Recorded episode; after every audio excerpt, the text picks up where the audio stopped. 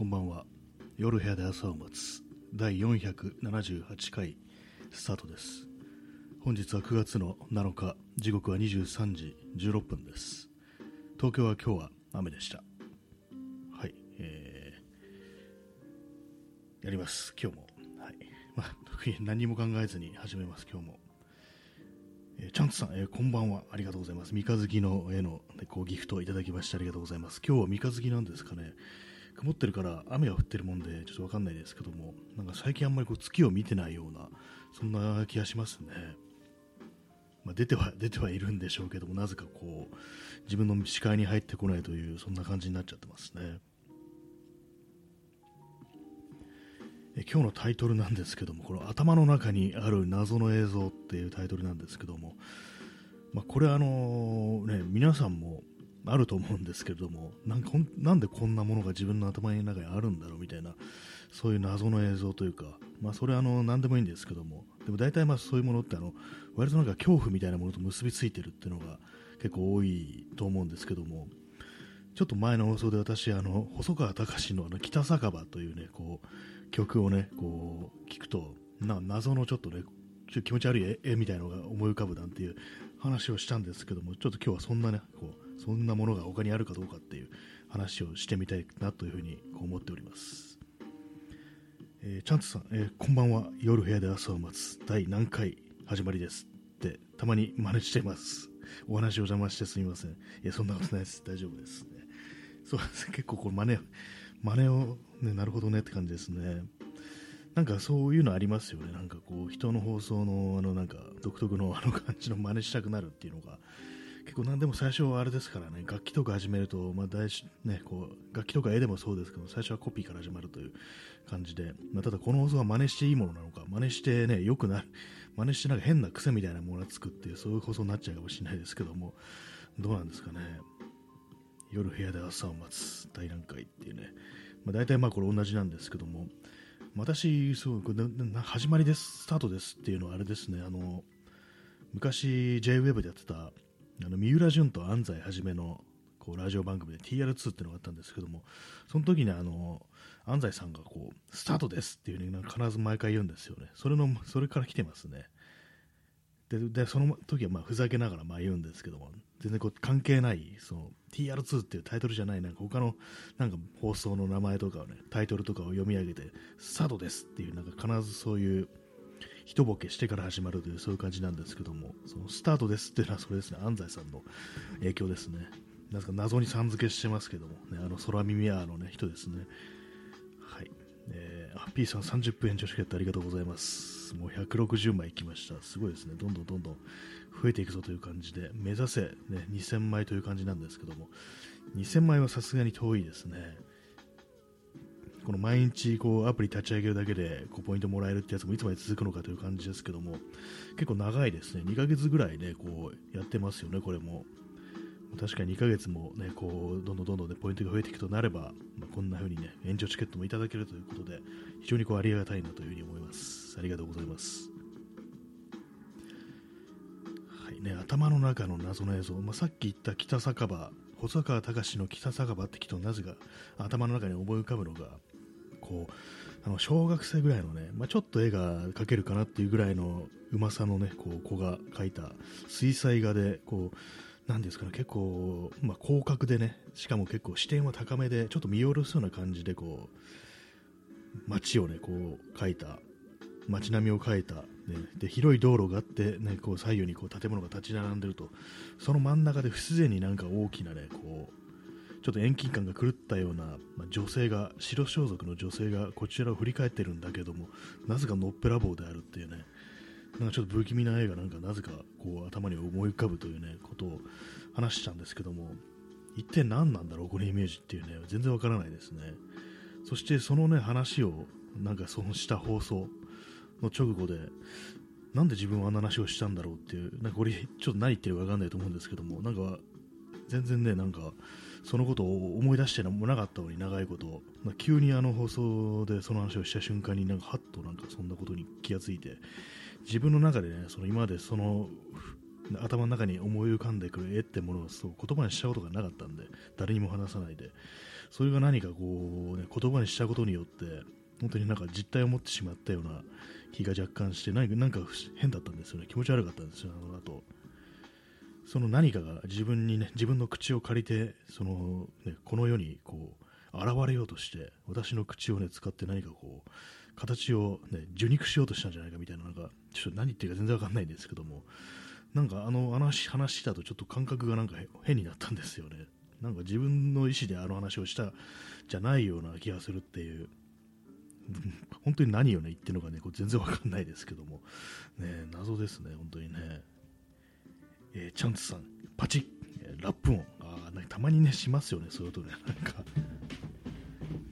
今してる音は私があの座り直してる音なんで大丈夫です。ラップ音ではないです、ね、パチッっていうね音ありますからね。あとこれ私のこう知らない人のねこう放送をたまたま聞いた時に、まあ、開始しますよね。放送開始しまして数秒してあのプッって音が聞こえたことがあってあれ今へかみたいなことを思ったことあるんですけどもまあ突っ込めないですよねじゃあ咳払いしますまあ結構その始まったばっかりのね、そのね放送始めたばっかりのちょっと気が抜けてるからね、気抜いてるからちょっとそういうことはあるかもしれないですね。まあ、別にその,、ね、その放送は普通にね、まあ、中年男性の放送だったんで別にそんなん構うもんかって感じでね分かってながらやったという可能性もありますけども、ねまあ、そんなことがありましたね、そういえば。まあ、パチっていうね、なんかよく生木を裂くような音がするっていうことをなんかラップ音としてね表現しますけども、いや、生木裂く機会ってあんまないけどな、みたいなね、そんなこと思うんですけども、なんか当たり前のようにあの生木を裂く音っていうね、表現されてるんで、私は本当、子供の頃から、下手したらあの修学前からその生木を裂くという表現をね、なんか知ってたような気がするんですけども、結構なんか私のその語彙というか、その漢字とかでなんか文字を覚えるっていうのは、割となんかその手のなんか怖い話の本が、こうね、家にあったもんだから、それを見て結構ね、覚えたっていうところもあるんじゃないかなというまあちょっとまたわからからないことを言ってますけども、まあなんかね、そういうなんか結構、階段といえばね、なんかそういう、結構その、いろんな影響というか、まああるんじゃないかなと思いますね、子供に対しても。えー、チャンツさん、えー、ホラーといえば新谷先生、ありがとうございます。ね、新谷先生、新谷薫先生だったらすいません、あのエリア88とか書いてる漫画家の、ね、新谷先生というのもいますけども、ね、あの人はホラーホラー漫画は書いてなかったような気がしますね。ありがとうございます。ね、そのホラーといえばというのにふさわしい、ね、こうあれを話をできてるのかという感じですけども、耳かきさん、お祭りありがとうございます。ね、まだ9月になりましたけども、祭りは続くぞっていうね、ライフイズカーニバルっていう感じで、まあ、行きたいですけどもね、なんかそう陽気な感じで、ね、ちょっと元が暗いもんですから、まあ、祭りだというね、風にこう思い言い聞かせてこう生きていきたいなというね、そんなことをね、思いますね。人生は騒ぎだよっていう、なんかそういう詩がありましたね。ラングストン・ヒューズという人で。これはなんかあの、なんで知ってるかっていうと、あれですね、ボブ・リアンがなんか言及してたのかな？それともボブ・リアンがその曲をつけて出たのかもしれないです。その歌詞に、詩に。まあ、ラングストン・ヒューズというね、こう、ね、人がいるんですけども、人生は騒ぎで生きることは悲しいね、人生は騒ぎだよっていう、なんかそんなようなこう詩がこうあったような気がするんですけども、なんか私、ブックマークしておいて、それなんかこうたまに見ることがこうあるのですけども、ちょっと今ね、確認してます。なんかあのー、あれなんですよ、こう詩のね、詩のサイトをなぜかこう、ブックマークしてて、時折、時折つってもあの年一ぐらいでね、こう見ることがこうあるんですけども、今そのページを見てるんですけども、出てこないですね。なんだろう、どの詩だったかな。ラングストン・ヒューズというね、こう、名前はこう、覚えているんですけども、ボブ・ディランって関係あったかな？なんか、ね、わからないです。そして、このページの中に出てこないですね。はい、まあそういうわけなんで、まあ、ね、そこは置いといて、まあ、今日はその頭の中にある謎の映像というテーマでこう、ね、話していきたいと思うんですけども、まあ、結構ね、なんでこんな話をしてるかというと、まあ、さっきまでまた例によってあの AI にね、あの謎画像を生成させるというね、ことをしてたんですけども、まあ、あれもね、いろんなこう楽しみ方ありますから、割となんかちゃんとした絵を出させるだとか、あとあるいはなんかもしこの画家がこんな絵を描いてたらみたいな if の世界ですね、まあ、そういうものだとかも結構いろいろあると思うんですけども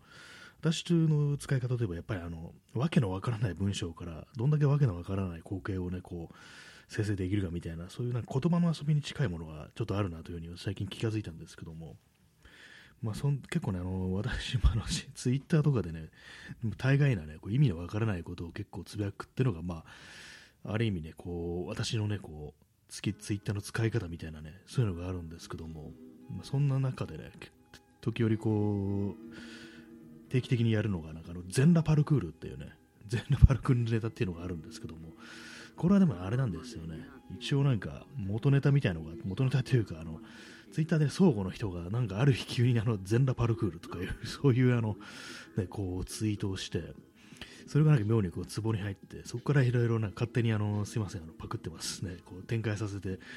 全裸パルクールで全裸でパルクールしながらなんとかしてるみたいななんかそういうねこうツイートをよくねこうしてるんですよ。最近はあんましてないんですけども。ね。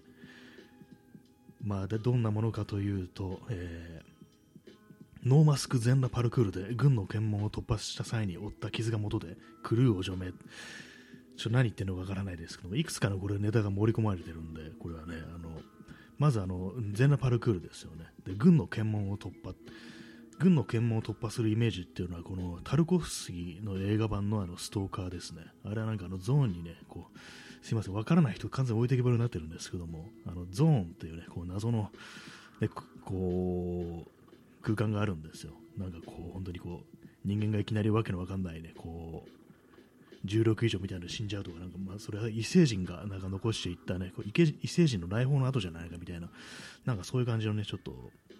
SF っぽい小説があって、それを元ネタにしたこうタルコフスキーでソ連ソ連時代の映画監督ですね、その人のこう映画である,、ね、あるんですけども、その軍の検問を突破してね、こうゾーンにね、こう侵入するっていうシーンがあるんですけど、まあ、そのイメージですね。クルーを除名っていうのはあれですね、あのまあ、クルーってのはラップクルーですね。ラップクルー、まあ、あいうのって結構その考えがね、合わないとやっぱりそう一緒にやっていけないというか、これをやっちゃいけないということをやると、除名というかね、除名っつったらあれですけども、お前はもうちょっと仲間じゃないみたいな、そういうことって結構あるんじゃないかなと思うんですけども、まあ、そのイメージですね。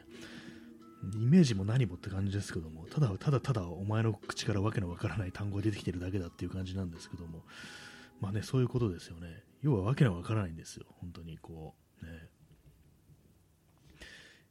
私はそういうナンセンスなことをこうツイッターにね、つぶやくっていうのが、まあ、一応趣味みたいなもんなんで、それでなんかこうね、こういろいろこう書い書いたりしてるんですけども、ね、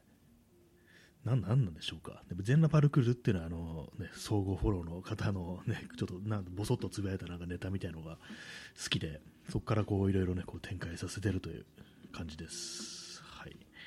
コーヒーを飲みます。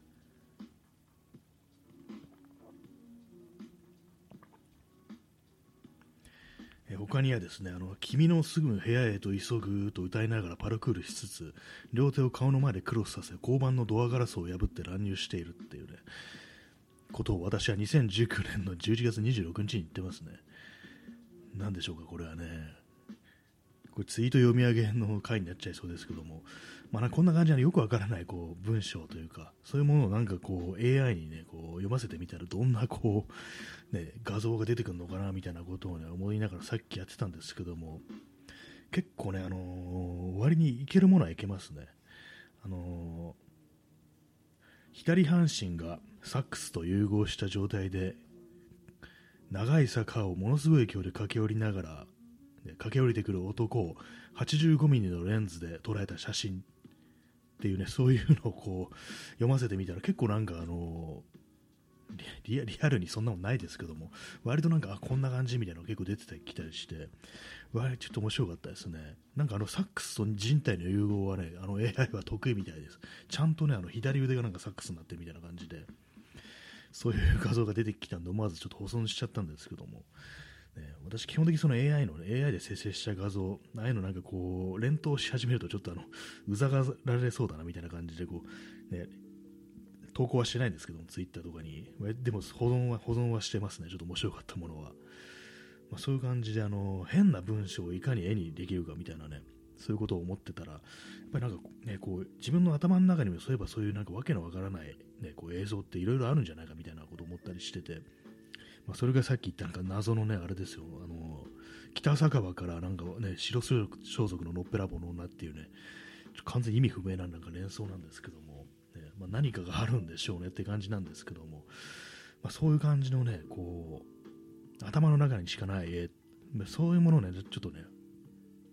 実体化させたいなみたいな感じで、まあ、今回ね、なんかあのその AI だとかなんだと言ってますけども、やっぱ究極的にやっぱ自分の手によって絵を描くっていうね、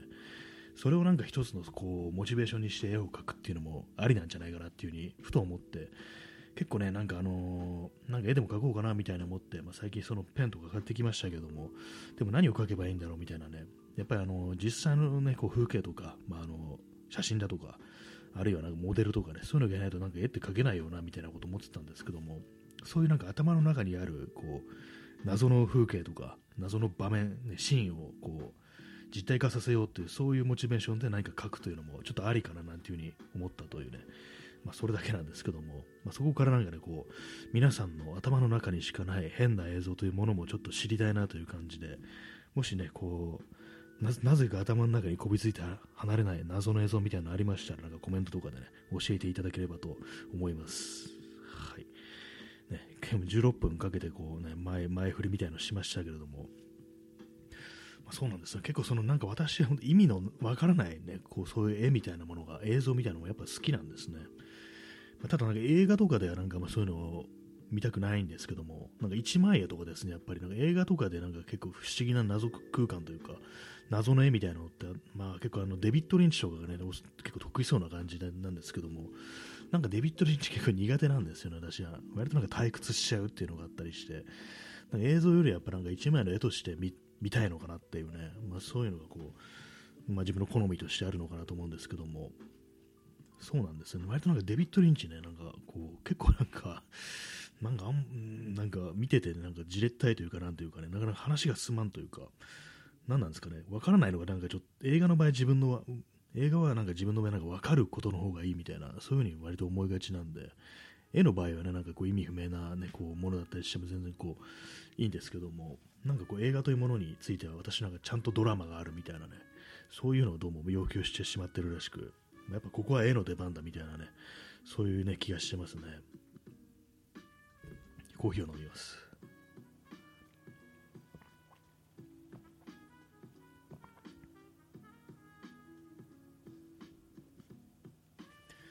えー、丸眼鏡をかけ口ひげを生やし鏡に映った顔を見つめながら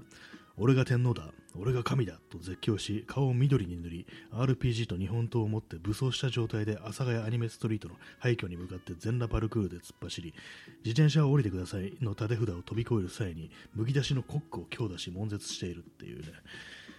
こういうことを私は2019年の11月に言ってるんですけども何なんですかね、こう2019年の11月なんかこういうことばっかりしてどんな精神状態だったのってね、少し思うんですけども、ね、なんかでもね、こういうね、自分ばかりがこう、ね、わけのわからないことを、ね、言うのではなく、ね、こうみんなのね、こうわけのわからないツイートが読みたいというふうに私は常日頃からこう思っておりますので、ね、そういうのを期待してます。ね、必ずしも意味のあることだけがね、つぶやきじゃないんだというね、まあ、そういうな本当の、ね、本当のつぶやきを取り戻そうという、そういう運動ですよね、これはね。はいろいろありますけども、ね、なんかね、こう、そう、人のそういうのね、見たいですね。えー、P さん、えー、肌が緑緑色の点のミリガン持っていそう。完全にそれですね。あれですね。あの、ね、この放送でもね、もう、毎回、ほとんど毎回なんか言及している、あの、フォールアウトっていうね、あの、RPG、核戦争後のアメリカを舞台にした RPG があるんですけども、それに出てくるね、なんかこう、ミュータント、スーパーミュータントっていうね、なんかもう緑色の大男が、ね、こうミニガンっていうね、あれですよ、本当本来だったらあのヘリだとか、そういうものにね、据え付けて使うような、ね、固定式の機銃みたいなものをこう手に持ってね、なんか襲いかかってくるっていうね、そういうキャラクターがいるんですけども、そのイメージですね、多分ね、これね、緑色の顔を顔を緑色に塗ってね、まあ、緑色に塗るっていうと、あのコマンドのね、シュワーツェネッカーのね、あの迷彩のためにね、こう、ね、塗るっていうのもありますけども、ね、私はまだあの顔をね、緑に塗ったことはないですね。えー、延長します。皆様の延長チケットを使わさせていただきます。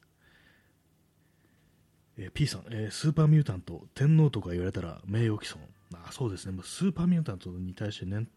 お前天皇見てたなっつったら、名誉毀損かもしれないですからね。まあ、スーパーミュータント、非常になんか、あのー、その、ね、姿になってしまうと、変異してしまうと、こう理性を失って凶暴になるんですけども、中には非常になんかね、こう理性を保ったまま、ね、高潔な人格を持っている、ね、こうね、ミュータントもいるっていうね、まあ、そう そういう存在なんですよ。ね、肌が緑色っていうとね、ハルクを思い出しますけども、ね、なぜか大男は緑色になりがちっていうのはありますね。ファンタジーの中に出てくるあのオークとかもなんか結構肌が緑色なような気がするんですけども何なんですかね、あれね。なんか普通になんかね、ちょっと、ね、人間より屈強ななんかね、存在だったら結構なんかもっとね、あのゴリラとかそそういう方に寄せていくっていうね、風な感じなんですけど、まあ、緑っていうのははっきりとまあその肌の色で、ね、分かりやすくしようっていう感じなんですかね。まあね、最近なんかちょっと流行ってそういう話がね、よく聞かれますからね、なんかね、こう、何でしたっけあのよくわかんないですけど海外ドラマでこうエルフの、ね、こうまあ、ロード・オブ・ザ・リングの新しいドラマかなエルフを演じてるのがあの、ね、こう黒人であるっていうねなんかそれがなんかどのコーナーみたいなねこうイチャモンつけてるっていうねポリコレだみたいなねイチャモンつけてる人間が結構いるみたいな話でまあそっちはまあいいんですけどもまあそうですね頭の中にあるこうわけのわからないこう風景ですよね。こうなんかこういうね、わけのわかんない話をすると、大体ね、なんか、一人でも、私だけは一人で盛り上がってるみたいな感じにこう、なりそうなんで、ね、ちょっとあの、そそのあの、ね、あの、ちゃんと理性を保った状態でね、こう、ね、話していきたいなと思うんですけども、まあ、そういうなんかナンセンスなね、こう文章ってものがね、こう好きであり、こう、そしてそういう絵がなんかこう好きであるというね、まあそんなことなんでしょうね。他に自分の頭の中にあるなんか映像でなんか印象に残ってるかっていうと、まあ、これは夢なんですけどもそしてもだいぶ前にポッドキャストでも話したんですけども結構ねなんか本当にこれ子供の頃見た小学生の頃とかの見た夢だと思うんですけども中学生かな。あのー、なんかそうい荒野のねそれこそなんか火星だとかねなんかこうもう日本日本じゃないあの地球以外のね星を想像想起させるようなね、こう、いかにも荒野といった、もう荒涼としたね、なんかこう、何もないね、こう、砂漠ではないんですけども、そういう風景の中にこう、まあ、結構水たまりっていうか、なんというか、池というか、沼というか、まあそういうものがこう、あって、でそれはもうかなりね、深いらしく、割となんかほんと底が見えないような感じで、まあ、黒々とした水をたたえるっているという、ね、風景があって、そのね、こう真ん中に、あの脱出スポットっていうんですかね、あのね、なんかこう、おそらくまあ私のね、こうイメージは、あの、猿の惑星から来てるんだと思います。昔ね、子供の頃なんかね、こう見た、見たんですよ、猿の惑星。大昔の映画ですよね、本当にね。それをなんかね、こう、テレビとかで見て、なんか結構怖かった記憶があるんですよね。そこから来てるんだと思うんですけども、まあ、そんな感じで宇宙船の脱出スポットみたいなのが、その水の中に深々と突き刺さっているっていうね、そのなんかね、映像がなんか割となんか、今でもこう頭の中に残ってて、なんかふとした瞬間に蘇ることがあるんですけども、あれなんですよね、なんか、すいません、ちょっと本当なんかわけのわかんないこと言ってて、今日の放送皆さんがついてきていただけるかっていうのがちょっと若干心配ではあるんですけども、ね、まあ、意味が、意味はないです、基本的に今日の放送。なんかね、そのね、ふこう、風景を見て、非常になんかあの、なんか懐かしいようなね、気分になってるんですよ。ちょっとな怖いっていうのもあるんですけども、ね、なんかね、ちょっとあのそのその夢を見て、ね、起きた後の感覚っていうのをね、いまだにちょっと覚えてるんですけども、何かこうね、センチメンタルなというか、なんかノスタルジックなね、なんか気持ちになるというか、か自分は本来ここにいるべきなんじゃないかっていうね、なんかそういう、ここからこう自分は来たんじゃないかみたいな、なんかそういうわけのわからない、ちょっとね、あの、サウダージめいた感覚というものをなんかその夢を見て起きた後に覚えたなんていうことがあるんですけども、まあね、まあ、そういう、そういうね、なんか自分の頭の中だとか、まあ、夢の中で見た風景っていうのを結構絵としてね、描いていくのっていいんじゃないかななんていうふうにこう思ったりしておりますっていうね、それだけです。はいね、何なんでしょうかっていうね、感じですけども。他には何があるかな、まあ、結構怖いね、怖い映像っていうのはいろいろあると思うんですけども、やっぱりこう大人になるにつれてね、そういうのだんだんだんだんちょっと印象が薄まっていって、忘れてしまうっていうのがこう、まあ、あるんですけども、何今あの思い出そうとしてます。意外意外に出てこないですね。こうなんか今日話していったらなんかいろいろ思い出すだろうみたいなね、ことをね、こう考えていたんですけども、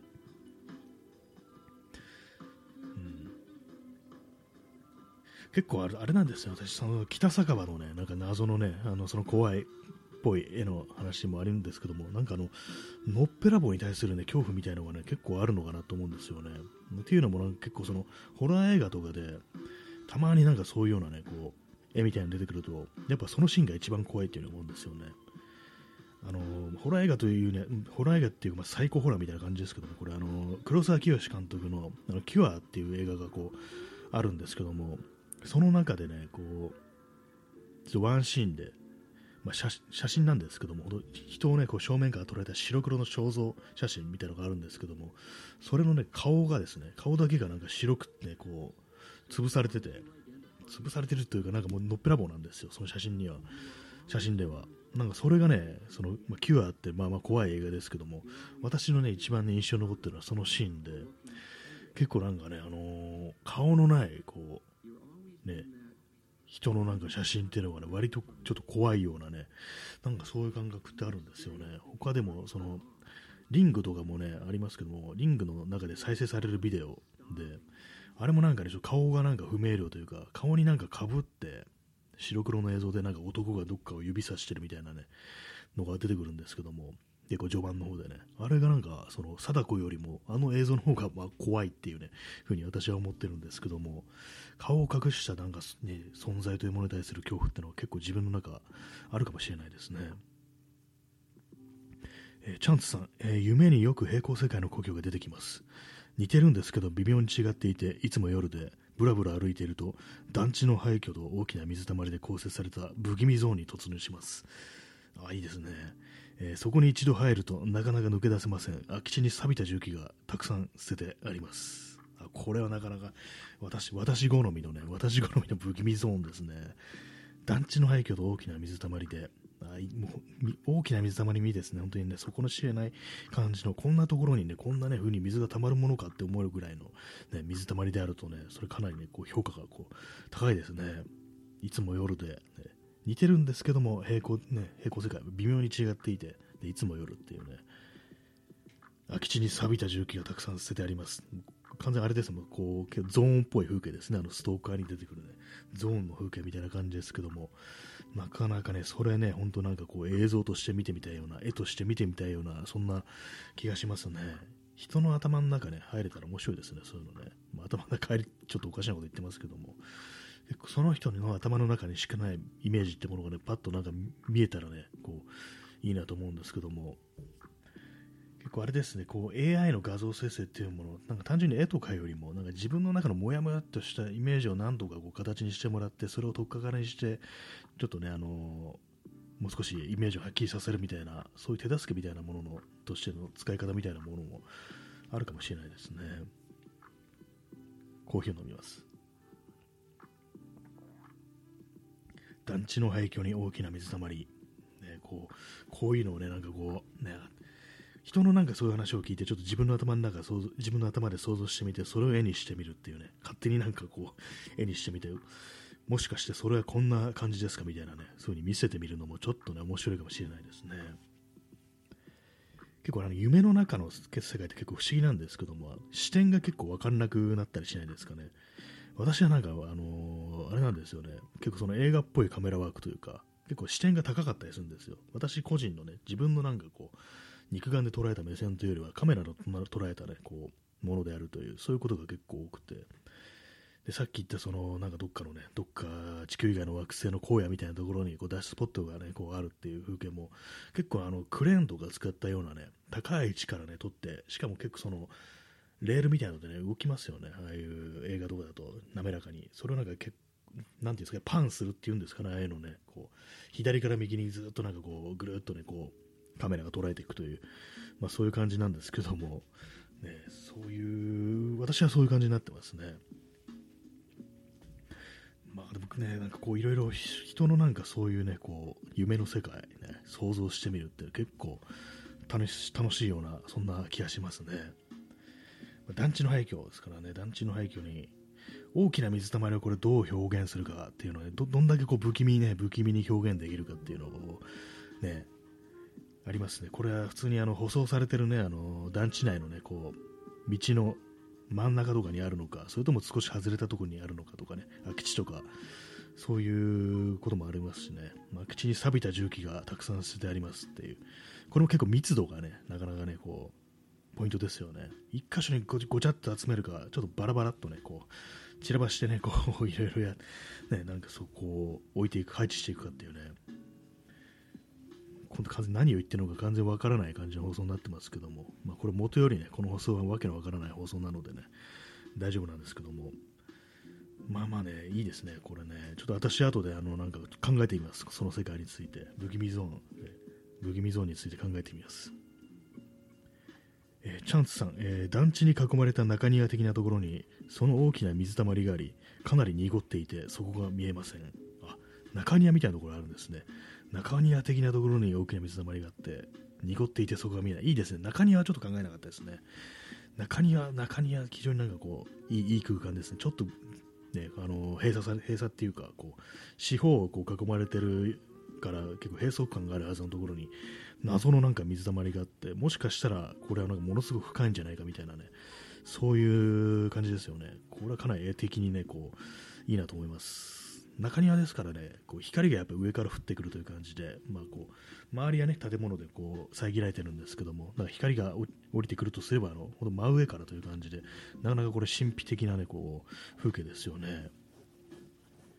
えー、チャンツさん、えー、建物から建物へ横断するにはその水たまりを渡らないといけないのですが嫌なので廃墟をぐるっと行かなければいけな行かなきゃいけませんいつも嫌ですああ結構そうあれなんですね水たまりというものが何かこうねこう避けたいものとしてね、あるという。そうですよね、渡ろうとして、ね、もしズボッとね、なんかこう、ものすごく深かったらなんていうね、こう想像しちゃいますからね、廃墟をぐるっと行く。まあ、その廃墟もなかなか怖いみたいなね、そういうのがね、あるかもしれないですね。いいですね、こういうのね。やっぱ廃墟は、廃墟はいいですよね。はい、曲の切れ目ですね。相変わらずプレイリストをこう見よ見よ、ね、こう見直してないという、そんな感じの放送なんですけども、なんかこの曲だけね、なんかあの、曲感が長いんですよね、ここだけね。なんか妙に、シーンとね、シーンとしてしまいますね、ここだけね。はい。いいですね、このね、あの結構ね、こう、明確にこう再現できるものなのかなっていうね、こう思う思うんですけども、あ、チャンツさん、えー、AI に絵にしてもらったら成仏して夢に出てこなくなるかもしれません。ああ、でもそういうのあるかもしれないですね。ちょっとね、外部化されるっていうか、それこそなんか一回形を持ってしまうと、ちょっとなんかあの、オリジナルのね、その印象みたいなのが薄れて、ちょっとあの、成仏しちゃうかもしれないですね。まさしく成仏ですね。ちょっと寂しいようなね、それね、気もしますからね、確かにこう、えー、考え物なのかもしれないです。自分の中にずっとなんか謎のイメージとして持っておきたいものはこう我慢してね、我慢してねっていうか、ずっと留めておくのがいいかもしれないですね、こう心の中に。ね、確かにそうですよね、絵にしたら、もうその絵に引っ張られるっていう感じありますからね、形にした。そっちしかもうそう頭に思い浮かんでこなくなるっていう、そういうことはね、まあありそうなんで、逆に忘れたいイメージがあるのであれば、そういうふうに絵にするっていうのがいいのかもしれないですね。これ嫌なこととかを紙に書き出して捨てるとなんかいいっていうね、そういうこと聞きますから、もしかしたらそうトラウマ的な、ね、感じになる映像だとか、まあ、そういうものって外一旦ね、こう自分の中から外に出して、それを捨てるっていう風にしたら、もしかしたら何かしらのこう治療みたいになるのかなっていうね、ことをね、少し今思ったんですけども、まあ、私が、なんですかね、こう怖い。トラウマって言ったら、ね、大げさですけども、怖いっていう映像、え、まあ、これはですね、あれですね、あの、ま前も話したんですけども、子供の頃にね、読んだ怖い話の本で、こう、あるね、こう、夫婦がいて、で、まあ、子供もいてね、こう、妻がいてっていうね、で、まあ、夫の、夫がね、妻を殺してしまうというのがあるんですけども、ね、で、その妻をね、こう、どか山とかに埋めて帰ってきて、で、まあ、子供が家で待ってるわけですよ。そこにただいまっつってこう、ね、帰ってきたら、まあ、これ有名、まあ、よくある話なんですけど、有名な話なんですけども、その子供の方がね、なんでお父さんはお母さんをおんぶしてるの？っていう風に言うっていうね、そういう、まあ、よくある話があるんですけども、その子供の頃読んだね、こう、絵本、絵本じゃないや、あの、怖い話の本で、そのなんかね、こう、ね、殺された妻の方、ね、子供からしたらお母さん、それがもう本当になんかね、こう、恐ろしいね、形相で、青白いくね、なんかこう、ね、顔でなんかこう、ぼーやーっとこう立ってると、下からなんかね、光が当たってるような感じでね、立ってるという絵がこう、見た覚えがあるんですけども、それがなんかね、こう、怖かった、子供の頃すごく怖かったですね。結構長いことね、その恐ろしいイメージとしてあったんですけども、やっぱりこう成長するにつれてだんだん薄れていって、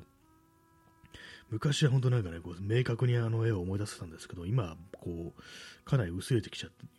きちゃってて、もう結構適当な感じになってて、もう怖さはね、こう感じなくなっちゃいましたね。コーヒーを飲みます。結構ね、まあ、いくつかあの私ね、そういう子供の頃怖かったみたいなものを大人になってね、こう確認したんですけども、やっぱりね、こう、誇張されてますね、本当にね。あのだいぶ前に、もう去年とかも、ポッドキャストで話したと思うんですけども、あの私は幽霊を見たというね、あの怪談本があるんですけども、それに出てくるね、挿絵が非常に怖かったというこう思い出があって、で、まあ、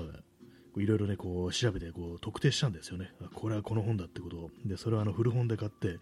目にしてみたら、まあ、怖いは怖いですけども、あの自分の中でもっとね、なんかリアルなタッチで、もうこの凄惨な、ものすごい形相の、ね、こう幽霊だったはずなのに、割となんかさらっとしてるなっていうね、感じの 絵になってて、ちょっとなんかあのがっかりしてしまったような記憶があるんですけども、なかなかね、そうですね、あのそうすごい頭の中でね、ものすごく書き込まれたね、あの画家に例えるとゴヤみたいなね、こう絵だったんですけども、そこまでは言ってなかったですね、さすがにね。そう。一階段本の挿絵ですからね、そんな気合入れて書かないよって感じですけども。ね、そういうのありますからね。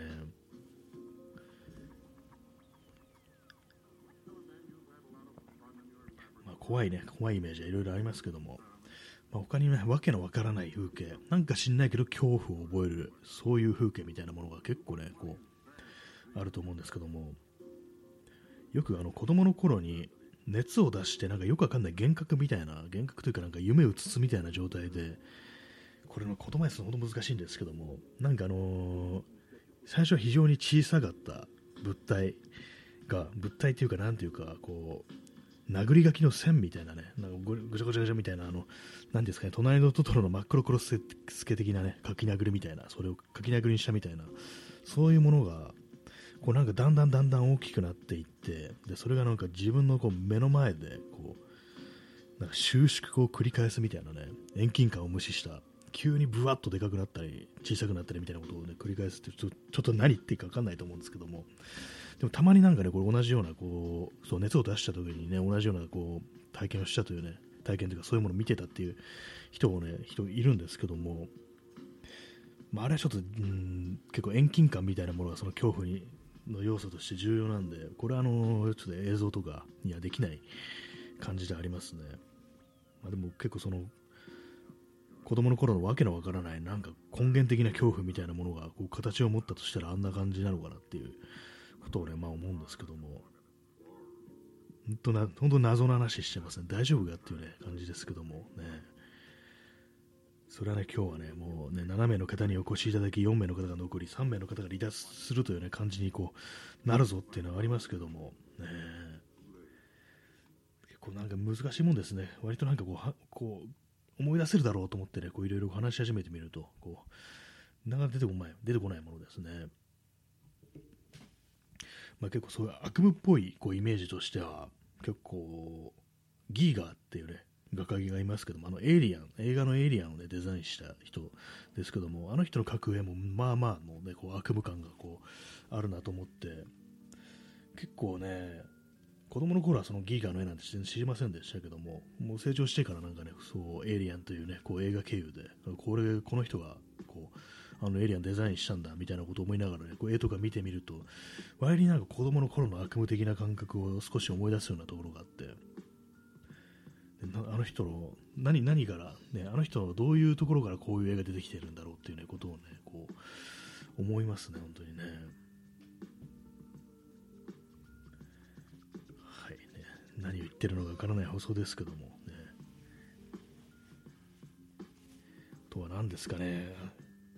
ギギーガーの絵もまあまあ怖いんですけども、まあ、さっき言ったあのゴヤの絵もね、ゴヤも結構ね、怖くて、私は、まあ、幼い頃なんかゴヤのね、画集みたいなのがあったんですよ。画集というにはちょっとあれですけど、ムックみたいなやつがあって、で結構ね、その中にあの有名なね、あの我が子を食らうサトルヌスっていう有名な絵ありますけども、あれが載ってて、子供の頃ね、まあまあ結構ね、怖かったですね、あれがね。あれもトラウマになった絵として結構有名ですからね、あのゴヤの我が子を食らうサトルヌスっていうね、頭からね、人間を食ってる、人間というか、あれまあ、神神なんだな、神神なんだなっていうのが変な言い方ですけども、神の子ですからね、あのまあ、神話の話ですからね、人間ではないんですけども、でも、あの、ね、人間の形を、姿、形をした、ね、ものをなんか頭から食らってるというね、まあ、そういうことですから、非常に子供の目からするとね、まあ、怖いですけども、ね、ですかね。まあ、頭の中にしかないね、風景ですね。とまあ、この話は本当3回目ぐらいですけども、ね、あれですね、あのガスマスクもまあまあ怖いなんて話を前にしたことがありましたね。え、チャンツさん、えー、ごやかわかんないですが、赤い服を着た子供がポツンと立ってる絵が怖かったです。ああ、そういう絵があるんですね。赤い服を着た子供がポツンと立ってる絵。しかも結構ね、子供がなんか一人でポツンと立ってるって割となんか怖さとしてはね、こう、結構ありますよね、なんかね。なんか遊んでたりするとあれなんですけども、なんか子供がなんか寂しそうになんかこう背中を丸めたりしてるだとか、何かこう所在な先になんかその場にいるだけっていう、そういうやって結構ね、なんかあの、怖くなったりしますよね。特にね、自分の子供の頃なんかはね、そういうなんか、同じようなね、子供が感じてる恐怖みたいなものが、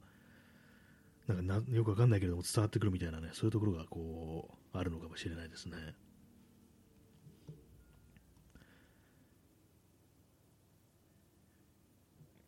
赤い服を着た子供、結構ね、なんですかね、ちょっと今思い出そうとしてるんですけども、あとあれですね、あの、同じ話何回もしちゃいますけども、あれですね、あの、東京大空襲のね、絵本で、あれその早乙女勝元だと思うんですけども、の絵も怖かったですね、あれもね。なんかムンクっぽいんですよね。あの、叫びとかでね、こう有名なムンクという画家がいますけども、ムンクのね、こう、イメージでね、イメージで結構似てて、それがなんかね、結構怖かったですね。えチャンツさん、えー、ググってきました。マヌエル・オーソリオン・マンリーケ・デ・スーニーが、非常に長い名前ですけど、まあ、その人の絵なんですね。私初めて知りました。ちょっとあの検索しちゃおうかな。長いですね。スーニーガでちょっと検索しますね。長いので。パッと出てくるぐらいね、結構まあでも有名なのかなって感じですけども、じゃマヌエル・スーニーガで検索しましょう。マヌエル・スーニーガか。あ、なんか全然関係ないのが、こう、フランシスコ・デ・ゴヤの油彩、あ、ありました、これですね。あ、絵のタイトルがあれなんですね、こう、マヌエル・マヌエルオーソリオ・マンリケ・デ・スニーガっていうね、この子供の名前なのかな？あ、そうですね、あ、これはなんかね、出てきました。赤い服の子供です、確かに。ちょっとここ、これは確かにね、おかしな雰囲気が出てますね、なんかね。これは真っ赤なね、こうね、衣装を着てるという、ね、ことで、脇になんかね、こう猫がこういるんですね。あの鳥小屋も、鳥かごもあったりしてね、こう、そういうことらしいんですけども、このね、子供、この肖像画が描かれてから数年後にね、こう、8歳で亡くなってるそうです。はい。まあでもまあ昔のね、こうね、話ですからね、まあそういうね、幼い頃、幼くして亡くなるという子供は、まあ今と比べたら、まあ、全然多かったということなんでしょうけども、結構そのね、まあ、数年後に亡くなったってね、こう思いながらこう見てるとね、割にね、なんかちょっとね、こう怖くはなってきますね。1788年の絵ですね。はい。えー、P さん、えー、特攻戦術の伏流は桜花の写真、怖い。ああ、あの、あの、あの手のなんかあの、そうですね、第二次大戦中のそういうもの、まあ、さっき言ったみたいなガスマスクみたいなあれもそうですけども、確かに怖いですね。伏流、ね、あれ確かに怖かった気がします。ちょっとあの、検索しますけども、あれですよね、潜水服みたいなのをね、着て、潜って、あの、嫌いとかで、ね、つくっていうやつですよね。あ、出てきました。潜水服ってなんか、それだけで結構怖いですよね、もう。しかも潜水服のこのあの覗き窓っていうかね、あのバイザー部分ですね、それがあの丸いね、丸い窓の、ね、なってるというね、形のそういうデザインのね、ものですから、これがまたなんかこういろんなね、ところで結構ね、このイメージって割とありますよね、なんかこの 潜水服の不気味さみたいなものって、いろんななんかこう、ね、そういうデザインというか何かこう、その映画だとかね、そういうキャラクターのデザインとして割と使われてるところがあるんですけども、これはね、不気味ですね、伏流、伏流、ね、大川はどうでしょうか？大川確かあの、ね、なんだったかな、あれは、なんか射出されるタイプのなんかね、ポットみたいに乗って射出されるタイプのなんか、ね、こう自爆兵器だったような気がするんですけども、あそうですね、あれは、これはもう完全にね、もうあんまこう飛ぶことを考えられてないね、そういう感じで、ただただ人間爆弾として突っ込むだけみたいな、この非人間性みたいなものというかね、割となんかこう、人間もなんか、生体マシンとしてなんか組み込まれてるみたいな、そういう不気味さがありますね。割となんかこう、流線形のね、こう、のっぺりとしたなんか飛行機まあ、小型の飛行機みたいな形してるんですけども、翼が非常に短くって、ね、もうこれ長く飛ぶ気はないっていう、やばいですね、これね。これ人入ってんだって感じ、相当なんかこう、やばいですね。で、画像検索見てみると、まあ、このオーカっていうのは、まあ、自分で飛ぶ、ね、能力多分ないって感じなんで、グライダーみたいに突っ込んでいくと思うんですけども、それはまあ別な、ね、飛行機に、戦闘機の下にね、こう、吊るされてね、運ばれて、で、まあ、途中まで行って、そこからまあ敵化に突っ込んでいくって感じだと思うんですけども、その、吊るされて運ばれてる様がなんかね、こう、不気味ですね。なんか、そのまあ大きい戦闘機のね、お腹の部分で、下の下部にね、こうくっついてるわけですけども、なんかこう、子供を殺すみたいなね、子供をなんか突っ込ませるみたいな、なんか、そういうね、非常にグロテスクなね、なんかこうイメージみたいなのが湧いてきて、これはやばいですね、オーカーのね、ビジュアル的にも相当ね、イルな感じですね、これはね。相当やばいですね、これは。あんまこれ私今までこう、大川って名前では知ってたんですけども、ね、ちゃんと見たことなかったんですけども、相当来てますね、これはね。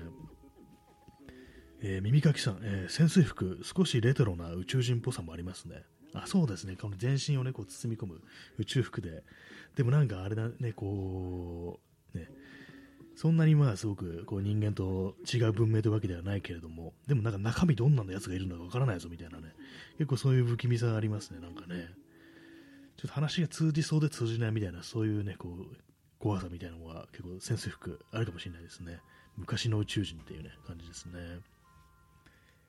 えー、チャンツさん、えー、座薬みたい、王か。こんなのに乗せられて殺されるとは。そうですね、座薬確かにね、こう、これ座薬ですね。座薬にね、ちょっとね、こう、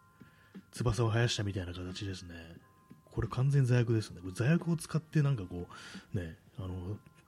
あれじゃないですかね、作れるんじゃないかみたいなね、そういう思っちゃうんですけども、ね、プラモデルみたいに。ね、これはね、本当なんかね、つるんとした感じでね、白くね、塗られてて、で桜のね、こう花びらをね、模したね、こう、エンブレムみたいなのがこうあるんですけども、その簡素さがまた怖いというね、見ようによってはなんかちょっとね、可愛らしくも見えるというのが、なんかちょっと、それがなんかね、非常に不気味ですね、本当にね。えー、耳かきさん、えー、特攻や人間魚雷、米国の軍人も理解できなくて、恐怖で PTSD になった人が多かったそうです。あ、そうなんですね。もう人間乗ったまままさかこっちに突っ込んでくるなんて考えられないっていう。確かに、まあ人間っていうのは自分のね、死というものを顧みずに、ね、爆弾と共に突っ込んでくるなんて、いくら戦争でもそんなことはないだろうっていうのが、まあ、普通の文明人の考え方であるというね、ことを思うと、確かに理解できないですよね。上の命令にそのまま従って、もう死ぬ覚悟というか、死前提でなんかこちらに突っ込んでくる。確かにね、恐ろしいですよね。何なんですかね、これね、本当に。しかもそれ国ぐるみでやってくるっていうね、のですからね、本当にね。PTSD になった。確かもこっちに向かってくる。なんかこう、武力でどうにもできないというか、普通だったらなんかね、こう、お前攻撃するぞっつってね、脅したりしたら、まあなんか多少はひるむはずなのが、お構いなしで腰に突っ込んでくる、どうし、ね、それを人間がやってくるっていうことをなんかこう、非常になんかね、理解できない恐怖ということになったのではっていうね、なんか想像ですけども、ねでもまあでも私も日本人なわけで、こういう特攻遺伝子というものをね、持ってるんでしょうか。特攻遺伝子って言ったんかあれですけども、まあね、でもあんのかもしれないですね。えー、チャンツさん、えー、回転も罪悪ですね。最悪ですね。戦争反対。あ回回転ね。回転が確か水中に、なんか魚雷みたいなやつでしたっけ？確かそうですよね。回転もなんかね、そういう、ね、座薬系の、座薬系ですよね。回転は黒いね、黒い座薬ですね。本当なんか砲弾みたいなね、感じですけども、こののっぺりとしたなんかデザインの中に人間が入ってるってね、想像するとすごい不気味ですね。なんなんかこう、本当にね、そののっぺらぼうの顔みたいなものを、ね、感じます。そういうものにね、私ものっぺらぼ怖いですけども、もしかしたらそういうなんか非人間性みたいなもの、人間の形をしてるのに顔がないということに対する恐怖と、ちょっとね、似てるところあるのかなっていうね、その特攻というか、なんというか、ね、そういうものの恐怖っていうのは。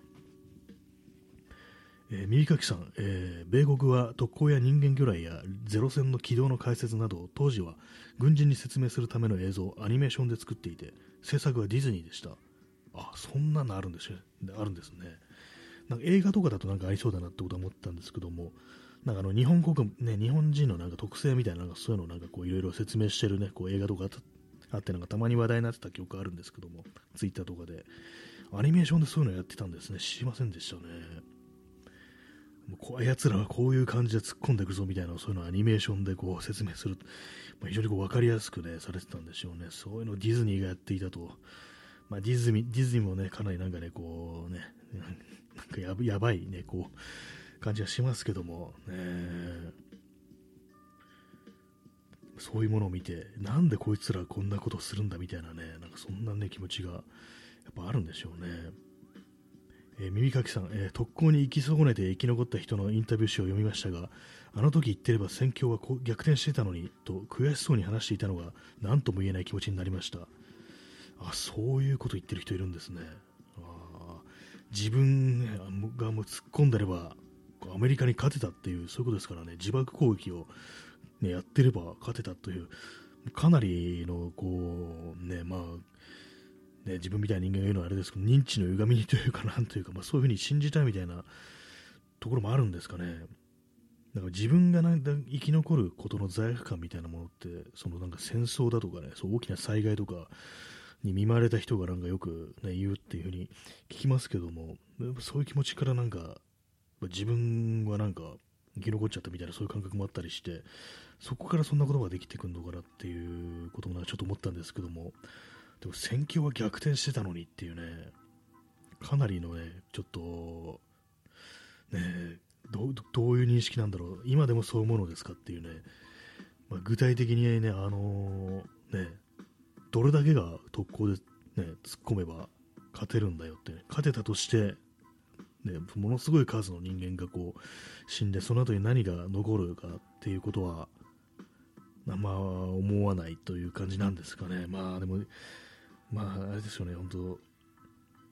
どこで生き損ねてね、生き残ったとしても、やっぱそのこと自体がやっぱトラウマ体験みたいな感じになりそうですよね。一度なんか自分の死前提としてのね、こう何か作戦がこう進行したということが何かすごくじ、ね、投げやりにさせるような感覚って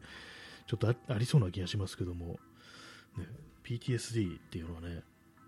そういうことかもしれないですね。なんかちょっと適当なこと言ってますけどもね なんか。え、耳かきさん、えー、当人がそう言うと簡単に否定がしづらいなと感じます。まあ、当人の前でね、何と言えるのかっていうね、いや、そんなの犬死にでしょうがっていうふうに言う。ったらなんか、貴様それでも日本男児かみたいな感じのね、こう、げんこつが飛んできそうな気もしますけども、どうなんですかね。どういうふうに言うんでしょうか。あんまなんかそういうことをね、こう言ってる人がこう、私はそう読んだことがなかったので、結構その生き残りの人は、まあ、あれは本当間違っていたっていうことを言ってるっていうね、そういうのしか、まあ、見たことがない、聞いたことがないという感じだったんで、まあ、そういうふうに言う人もいるんですね。逆転してたというね。まあ、なんか何かこうね、データだとか数字を示されても、まあ、そう納得はまあしないというね、まあ、そういうことでしょうね。まあ、何を言えばいいのかって感じになりますよね。こうえー、P さん、えー、僕は戦争には絶対行かないっていう、あこれあの草薙先生の、ね、こうセリフですね。あの何度もこうこの袖ね、もう先生先生というね継承がついている草薙剛さんのねこう言った言葉でね、あの人はあの僕は戦争には絶対行かないっていうふうに、ね、あのテレビ番組で言ったというね、なんかすごい非常に勇気ある人だという感じがあるんですけども、まあ、そうです本当にね、あのねもう行かない行きたくないですね。実際なんかそのと自分がもし、ね、お前特攻しろなんて言われたら、どうするかっていうと、なかなかなんかね、こう、そのままやっぱ突っ込むのは ちょっとっていう感じにね、まあ思っちゃうんですけども、思いますけども、えー、でも何、何をね、こう、思ったのか、ちょっとわからないですけども、まあでも、ね、まあしそういうようなね、こうずっと軍国教育みたいなのを受けてると、まあ、そのような、こうね、感覚になるのかなっていうところで、まあでも戦争が終わってもそういうのをキープし続けてるのは、まあまあね、あれですからね、どうどうなんですかね、その辺のこう自分の中で整合性みたいなのどう取ってるんだろうっていうね、いまだにや何かに捉えたままでこうそういう言葉が出てくるのかなみたいなね、ふうにね、ちょっとね、思っちゃいますけども、まさしくま PTSD がそのようなセリフをこうね、出さしめるのかななんてことはちょっとね、思いますね。えー、P さん、えー、逆にむしろその情感をボールペンで、あボールなぜかボールペンで、そうなんですね。やっちゃいね、やっちゃいたいところですけども、実際なんかどんくらいなんか上官って殺されてたんですかね。割となんか終戦の時とか、まあもう戦争が終わったってことで、ちょっとあいつ殺しに行ってくるわみたいな感じで、普通に銃持ってどっか行くやつとか割といたなんていうね、話をなんか誰かが、それこそなんか戦中世代のね、人がなんか話してるのをどっかで聞いたことあるんですけども、なんかなんかの記事で読んだ、記事だったかなんだかで読んだことあるんですけども、ね、ややってるやつ、やってる人いますよね、おそらくそういう。なんかもう、もう終わったんだらもうあいつもう殺すしかねえあいつって感じでもう普通にぶっ殺してるっていうね、事件とかまあ、あるんじゃないかなと思うんですけども、ね、あんまそう実際事件としてそういうものがあったっていうね、話はこう、聞いたことないですけども、ねえー、P さん、えー、雪雪て進軍、まあ、私それ見たことないんですけども、そういうような感じのこうエピソードがこう出てくるんですかね。結構有名なね、有名なこう、ね、映画ではありますけども、ね、作品でありますけども、私はそれを見たことないんですよね。タイトルだけ知ってて。ねまあ、そういう、まあね、もう、戦争終わってね、すぐなんで、まだそう武装解除ってものがまだね、こう、いきなり終わった瞬間に全部ね、こう武器を持たなくなる、消えるなんてことないですから、やっぱ殺すためのね、武器っていうものはね、しばらくはなんか結構手に入りやすいというね、そういうことだったんでしょうし、まあ、そうなればもうやるかあいつっていうね感じになりますよね。絶対。ね なんかやっぱそのその手のね話もう少しちょっと、ね、あの残しておいてほしいですね。こう因果応報ってこともあるぞということでねなんかやっぱ語り継いでいった方がいいんじゃないかなっていうねそういうふうに思ったりするんですけども。いろんなねこう戦争のこうにまつわるねことがいろいろ散逸というか、なんというかこう、まあ、その当時を語れる人はどんどん少なくなっていって、もう風化寸前だみたいな話聞きますけども、その手のあれですよね、軍隊内部の何かこうね、ハラスメントだとか、まあそう、恨まれてぶっ殺されただとか、因果応報みたいな話っていうのは、ちょっとあの、いろいろね、なんかどっか記録とか残ってないのかなと思うんですけども、どうなんですかね、そういうの調べてる人いそうですけどもね、なんかね、でまあ私は、私は元上官をこの,、ね、この日殺しましたっていうね、そんなのはなさそうですからね、さすがにね。え P さん、えー、実際に仕返しに怯えて違法に所持した銃を枕元に置き続けた卑劣な将官もいた。いかにも日本人っぽい。あ、なんか聞いたことありますね。それね、ずっとね、生涯なんかずっとなんか銃をね、こう、もう違法になってんのに銃をなんか枕元に置いてるっていうね、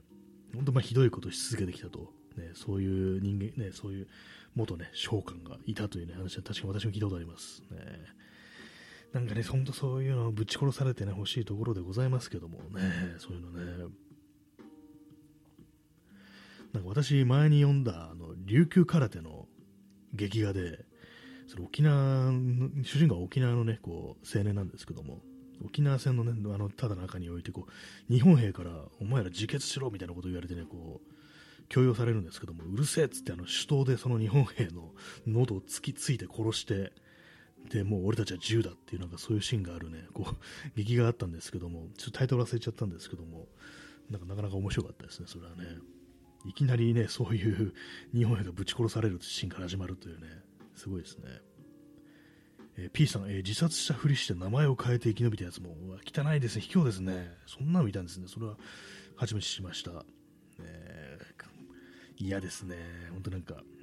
因果応報って思いますね。えー、ご清聴ありがとうございました。さようなら。